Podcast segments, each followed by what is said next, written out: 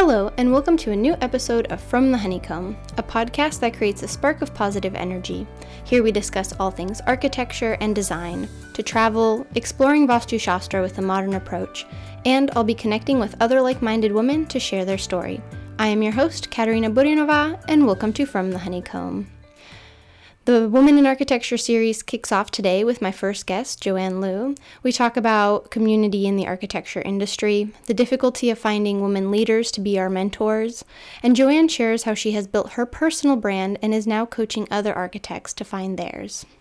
Well, Joanne, welcome to From the Honeycomb. I am so excited to have you on because this month of October, we are sharing stories of female architects. And I'm so excited for you to start us off because I think you have a really interesting journey and story. And you've also started the Women Architects Collective, which I think is amazing.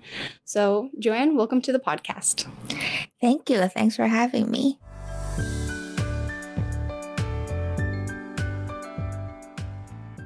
So, on the podcast, we like to begin the episode by sharing something we are grateful for. So, what is it in the present moment that you are grateful for? I'm very grateful for just the community that I have around me. Everyone, even some of them I've never met in person, but I just have so many people that would message me or send me an email and just telling me that they are grateful for me and I am grateful for them for telling me that. And I really appreciate all the support I've received over the years online, especially with the Woman Architects Collective. And like recently, I don't know if you saw, but I was laid off like two months ago and I've gotten so many people reaching out, just encouraging me and supporting me and connecting with me with other people for opportunities. And that showed me like the power of what a community can do for you. And I am just very grateful for that. Oh, I love that. And it kind of ties to what I wanted to share is what I'm grateful for is somehow one day I kind of went down the rabbit hole on Instagram and somehow found actually you and the Women's Architects Collective and a bunch of female architects. And all of a mm-hmm. sudden I was in this world of just women who were going through their architecture exams, who mm-hmm. were working in a, you know, we are in a male dominated industry. And I'm just so grateful that I've been able to find kind of this niche and start to connect with the woman and especially you mm-hmm.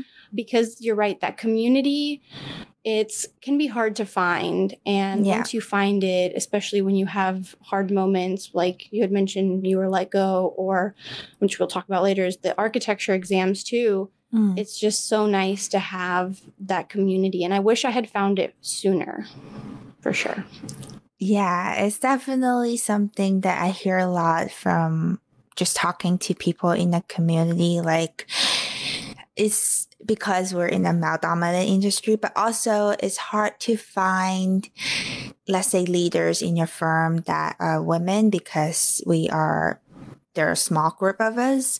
And most firms out there are very small firms. They might just have like three four people in the firm and it's hard to find that connection. So having the women architects collective one of the reasons i started it is just giving people the options of having other women in architecture that they can talk to and feel connected with.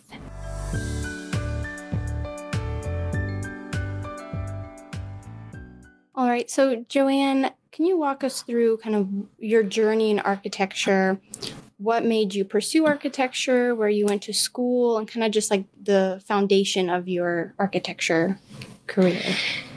Yeah. So I've been in architecture for like, I guess 10 years now. so I feel like I can talk forever for my journey, but I went to school in New Jersey Institute of Technology. So NJIT. I initially picked architecture because it's a very cliche answer. I just am a very creative person, but also have a very logical brain so initially when I was picking a major, I was I was choosing either going to art school for illustrations or I was gonna go to medical school to be a doctor. Um, and my dad was like, "Why don't you look into architecture? It seems like a good like mix of what you want to do, like being creative, but also have that like logical side. And so I looked into it. I applied to, you know, architecture schools, got into NJIT and it's just kind of how I started. And then after that, I went into a very, very small firm in New Jersey doing residential architecture for, I, would say, probably a year and a half. And then I went into a slightly bigger size office, also in New Jersey, doing, I was their first person doing residential mixed use buildings, but they were specializing in higher education at that time. And then after being there for about two years, I went into Gensler, uh-huh. which I guess is a huge part of my my career. I stayed at Gensler for about six years in New York City. I was there as kind of I was a project architect, but also I was a designer and I was also managing buildings. So I kind of do everything. I'm the kind of architect that I refuse to just focus on like being technical or design or management. I kind of forced myself to do everything. And then after being there for six years, I just felt like I needed to make a change in my career because like I always wished I was the kind of architect that always wanted to be an architect since they were a kid, but I mm. wasn't. I was just a very creative person and somehow find architecture and, and went into architecture school. So I made a career change into the tech industry. Now I'm doing marketing in architecture in the tech startup side. And that's pretty much, yeah, where I'm today. And you're licensed, correct? I am, yes. You are. And how was the ARE exam process for you? It was long. it took me exactly five years to finish my exams. I was like a few months to hit my rolling clock. I was like, yeah, I really gotta finish this. but it was definitely really long. And I have failed a few exams along the way, but you know, like everything else, it's just something you have to kind of keep going at it. It was hard for me because English is my second language. So I had a hard time understanding like you know how the questions are worded or when i'm studying i have to really look up definition of things and write down like the chinese word next to it to like really understand what i'm looking at but other than that, I am happy that I got licensed, even though I don't use it now, just because at that time when I got my license, I was a Gensler and it really gave me a confidence boost mm. to be an architect, to be able to call myself an architect. And after I got my license, I started leading my own projects. I started becoming like a project architect, but it just gave me I don't know if this happens to anyone else, but like before I got my license, I was very, I didn't have the confidence that I know what I'm talking about in architecture. And in a way, when you're studying your exam, you actually do learn things about architecture that you don't know just from like working a day-to-day job because you might not get exposed to everything at your job. So I think it gave me a huge confidence boost to actually be an architect at that time. Oh, I, I absolutely agree. I just finished passing all my exams last month or in oh, July. Congratulations. Thank you. Yeah, I passed PDD. That was my last, mm-hmm. that was the hardest one. That took me the longest. And I'm now getting ready to take my California. So that's all I mm, have. Yeah. So, and then I'll be done. But it is it's so true. There is just this confidence I have now. Mm-hmm. And I even have a coworker who works with me. He was taking his exams. He's in his early to mid 40s Mm. And even though he's been in the industry so long, sometimes when we're at meetings together, now that I have if I weren't if I weren't in California, I'd be licensed, but mm-hmm. just this knowledge behind me, I feel mm-hmm. more confident even when I'm in a meeting or with, you know, especially other men and contractors and subcontractors and consultants. You're right, there is that that sense of confidence which it changes like how you kind of go in your day-to-day job. Right, definitely. You just learn a lot about being an architect through those exams. So I I encourage people to take it. and just take it as a as a chance to actually learn about things that you might not be able to learn in your day-to-day job and to become a better architect. Yeah. No, it is true. You do learn. Even though there's moments I feel like I thought we were learning things that weren't. I don't know if you ever had to calculate the temperature in a wall at a certain point. yeah. PDD. and I thought, when am I ever going to use this? But there are, you're right, there are so many things I've taken from the exams that have definitely helped. So I want to talk about then your transition from working at Gensler to the tech side and mm-hmm. kind of more in detail what that process is and how it's led you to doing your one on one coaching now. Mm-hmm. Yeah, so it's a little kind of, I guess, spider web as a journey. I feel like your career journey is never like linear, is what I always tell people. Um, there's a lot of up and down, but a lot of mix of everything kind of combined together. I started, I guess, backtrack a little bit. Ever since my first job, back in 2011, I have always been creating content on the side just for the fun of it. Just, just, I was really bored at my first job that I started a blog. I was it used to call just an intern and just documenting my journey as an intern architect, which is what we used to call an architect that's not licensed. And I just over time have been building my own personal brand have been learning about marketing, blogging, content, all that stuff just for the fun of it for myself as I was writing blogs. I was I also have other blogs, not in architecture, but it really just for my own creativity because I loved writing. And as I was writing, I was learning about marketing, I was learning about SEO, I was learning about personal branding to a point where one day I went into Gensler and I saw all my coworkers, you know, how you sit in a row in an office and all the coworkers next to me as I walk into work, they all have ArchDaily open in their screen looking for inspiration, right, for buildings. And that was even before we started working. Like everyone was just having coffee, they're just like scrolling through ArchDaily. And I just thought to myself, I don't ever do that. Like, I don't read blogs about architecture. I don't watch videos about architecture. The only thing I do is I listen to podcasts about marketing and I I read books about marketing. I watch YouTube videos about marketing. Everything in my life outside of work was about marketing.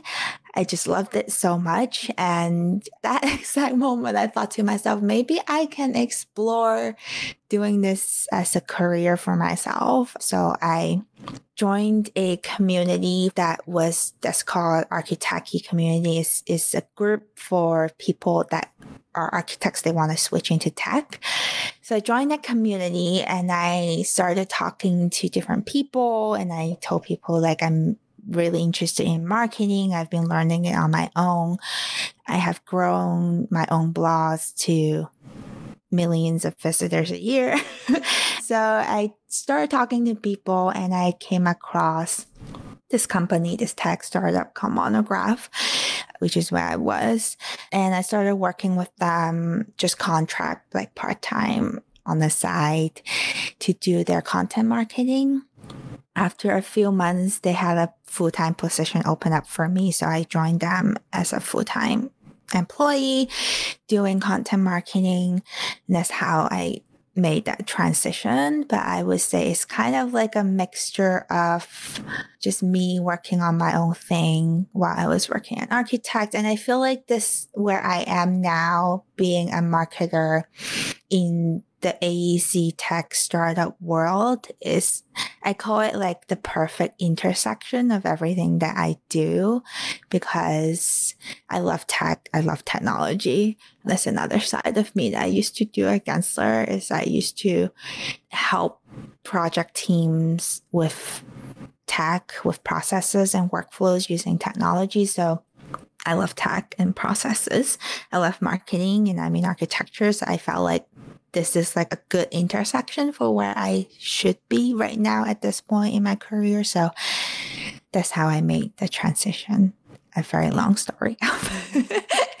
no, I love hearing about it. Like you mm-hmm. realized you had, mm-hmm. there's just not, architecture isn't your sole interest. Mm-hmm. And I can really relate to that because that's why on the podcast I sometimes talk about Vastu Shastra, which is like an ancient Indian kind of science of architecture that mm-hmm. incorporates mm. a lot of like the building is also its own like energy. So it's mm-hmm. a little similar to like feng shui, but it's mm-hmm. from derives from India. And I also realized one day I was at a seminar and it was like, combine all your passions. And I was like, well, I love architecture and I love yoga how am I ever going to put those? Like, I'm just going to design yoga studios. Like, what am I going to do with that? And that's where I found, because there's a great quote I, I found once is like Vastu Shastra is like the building is doing yoga. It's like balancing mm. the energies of the home. And so I've been able to kind of combine architecture and yoga in a way. So it's amazing to hear that you also found you were interested in marketing, in tech, and you found your niche of here's what I can do with things that interest me. So that's really amazing to hear. It's interesting you say that I have worked with a client who loves feng shui and mm-hmm. like the energy and the spirituality and who is an architect so her whole brand is about like the like in your home how to like you know design interior design but mm-hmm. also inject those like energy into it. I've also worked with another client who loves yoga. Mm-hmm. An architect and who is also an architect. No um, so it's it's an I like to when I do like you mentioned when I do one-on-one coaching for personal branding, I like to find these little things that people like to do and combine it together to create this like I kind of I like to call it the niche of you where it's very specific to you, uh, which is fair. It's kind of like who I portray myself online as well. Like what I do is very specific to what I personally like to do. So finding those intersections is I would say the the most fun part of doing the one-on-one coaching for me. No, absolutely. Yeah. So tell us more about your one on one coaching and kind of what that process is like. And yeah, so I started coaching during the pandemic, just basically when I like I have the Women Architects Collective, but during the pan like at the beginning of the pandemic, a lot of architects were late were getting laid off, and we were also moving on to this online world, and I was just trying to find a way to help and see what I can do to help these people. So the only thing I know how to do is marketing, other than architecture and just building my own personal brand. So I started coaching architects to build their personal brand. So I have, you know, worked with architects who are starting their own firm or at the beginning of starting their own firm and they want to really have a clear idea of what they want to do for as a brand for their firm. I've also worked with architects who are just in their career as an employee, but they want to, you know, climb the corporate ladder. They want to get promotions. They want to build a brand and show their thought leadership so that people take them seriously and see them as an expert in whatever they're specialized in.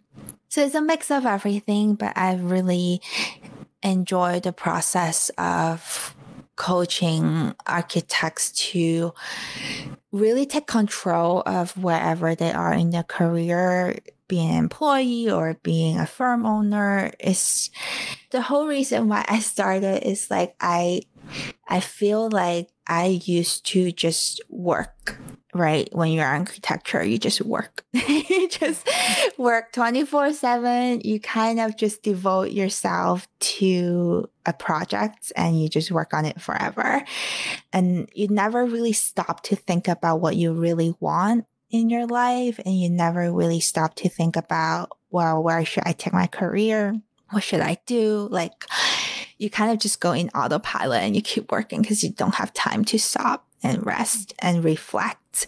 And the whole point of personal branding is I think when people think of personal branding, they think like, oh, I have to promote myself, I have to get on social media and, and create content and market myself. But I kind of use it as a way to reflect on what I actually want in life. So I always tell my clients that instead of seeing personal branding as your self promotion tool, use it as a self reflection tool to really figure out like what are my values? What am I actually doing? What's the kind of life I want to build? And you just kind of frame your personal brand according to that. It's just a very long way of saying that. I really think you should take control of your career and stop working on autopilot. that's a great that's like a good slogan too and I love I love it.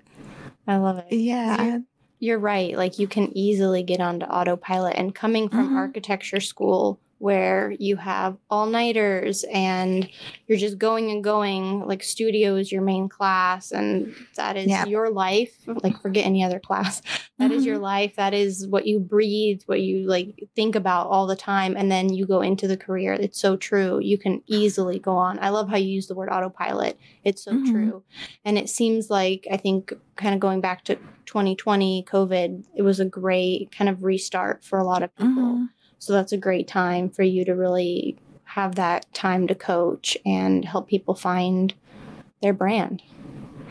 Yeah. And this, I think you're right. Like 2020 kind of changed a lot of things. I hope it would continue to change a lot of things in architecture to, to just, just like really reflect on what we want out of our career and it instead of just working on your project, I like to just reinforce the fact that your own career or even your own life should be the most important project that you work on.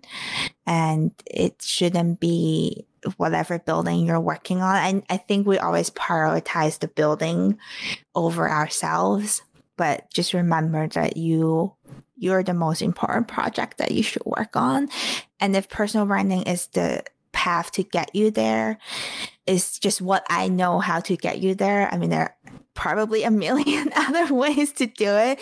It's just I use personal branding as a tool to help you stop going on autopilot and really work on yourself and focusing on the most important thing in your life, which is you and branding you as as a brand, putting it out there. But the most important part is really that self reflection and figuring out what you want, getting that clarity in your life.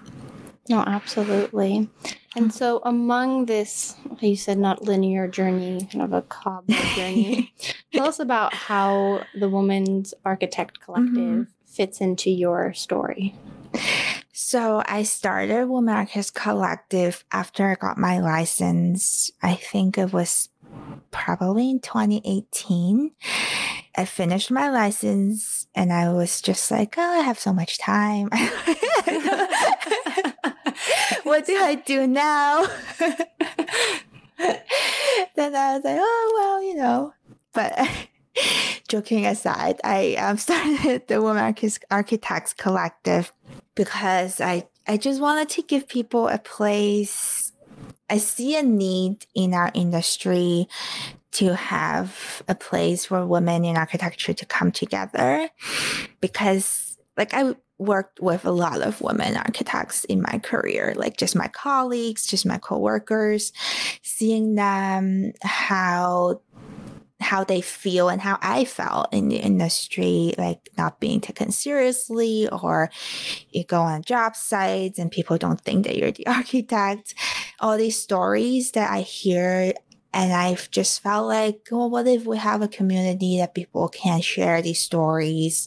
It also really helped, I think, for the next generation of architects coming in if they see oh there's a big community that are there they see other women succeeding in the industry it gives them hope and it gives them a path forward be like this could be the profession for you there is a community here for you so that's there's a lot of reason why we need a community but, so but true. I, so I just true. want to a place online because I, I love online communities for for women architecture to come together. People can ask questions that they don't feel comfortable asking at work. They can talk to other women in architecture. They can find a mentor if they want to. There are also like I know friends that are in the community that find clients or they collaborate to work together or they find a job during the pandemic when they get laid off. It's just a lot of opportunities that you can get from being in the community. So that's kind of I guess the story of how I started it. But we also had a conference this year, which was a great great experience and I hope to do that more more events and programs and conferences like that in the future for the community. No, absolutely. You're right. There is a need. So, for listeners who aren't familiar with the architecture world, it is a heavily male dominated industry. And not only as a being an architect, but in your meetings when you're with, as I mentioned, contractors, mm-hmm. subcontractors, you know, plumbers, electricians, very rarely is there another woman in a meeting. And yeah. I don't know how many times I have been called the assistant or mm-hmm. the secretary. yeah. um, especially you know being young. Right. And I've never worked in a firm with women. I only had an internship once um, mm. in the mm. summer during university, actually in the Czech Republic, where I'm originally from. And I worked, my boss was female and my coworker was female. But ever since then, it's been very male dominated. And so mm-hmm. it's so refreshing to hear your perspective and the community that you have built because it is so important. And I don't know about when you were in architecture school what the ratio was of men and women. I don't remember exactly. I do think we started with quite a lot of women, but we only graduated with a few because people drop off and yeah I, I don't think we i think we graduated with a handful of women in my class um, even though we started with a few. But I, I think I'm pretty fortunate in the sense that in my career, I have worked with a lot of women in architecture and I have great mentors that are because I, you know, I worked at Gensler, which is a huge firm, which mm-hmm. you meet a lot of people. There are tons of women in architecture at Gensler, but I had great mentor who are both male and female, but I think a lot of people, like I said, they can't find a mentor who are women in architecture because they are in a small firm. They just don't have that. They don't have access to that. So the community is just a way to offer an opportunity for people if they want to find a mentor or they want to ask questions, they can and having the Women Architects Festival as a conference. I don't know if you attended, but it gave people, I think, a chance to recognize, I would say, some of the leaders in the industry who are women that they can connect with and listen to them telling their story, giving them the lessons that they have learned. It gives them a sense of belonging in the industry, but also just seeing the path that people have gone through, I think it really is really helpful to understand like what it takes to be an architect. Is I mean, it's a very hard profession, as we all know. it is. It is. No, I'll be curious. I know the mm-hmm. fest, the conference you're talking about. I think that's mm-hmm. right around the time I found your profile on mm-hmm. Instagram, mm and it was either right the day before or the day it started. But I will mm-hmm. definitely check it out next time or next year. I'm hoping mm-hmm. you, you host it again because I think that would be such a great, great experience. Yeah, we will definitely host another one next year and probably more events going forward. So we'd love to have you there too. Yay, definitely with you there.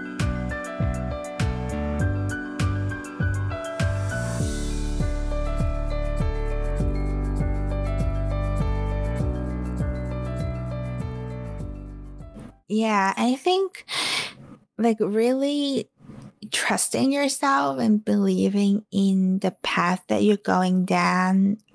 I feel like there's not one formula that, like, there's not a roadmap or a formula to succeed in architecture or in life in general. And really trusting your instinct, which is what I failed to do for a very long time. I never really listened to myself. I always listened to my friends and my family. My dad told me to go into architecture, so I did. I always wanted to go into branding, but my friends would tell me it's too competitive. There's so many branding expert out there. You didn't go to school for it. But I always knew in the back of my head that this is the right thing for me to do. And I never listened to myself. And for years, I wish I started years earlier to build my business. But it just listening to yourself and it takes time. It takes you to take a step back, like I said, from your work and take control of your career and really reflect on what you want in life and proceeding that way instead of just working like 12 hours a day. I think that is probably the most important lesson I learned in in my journey is that I wish I listened to myself earlier and not listen to everyone around me telling me what I should or should not do. And which is why I again coach people on personal branding because it's really a good tool to help you get that clarity and reflect on what you want out of life. No, absolutely. Well, Joanne, thank you so much for coming on from the Honeycomb. And where can listeners find you? You can find me everywhere on social media at Joanne Lui, just my name. I also have a YouTube channel. It's also just my name if you want to check it out. And just my website, joannelui.com. Everywhere. It's just my name. I'll provide a link in the show notes for listeners to find you. Thank you so much Thank for coming you. on. Thank you. Thanks for having me. This was such a great conversation with Joanne, just talking about the stories of how we passed our exams, how we feel more confident. And I love that we have both mixed our other passions with architecture. So, Joanne, thank you again for coming on. And as you said, believe in the path that you are on. That was so beautifully said. And listener, thank you so much for listening. And if you like this podcast, please give it a heart or thumbs up and click the follow button so you can stay up to date on the latest episodes. Follow me on Instagram at From the Honeycomb Podcast. Thank you so much.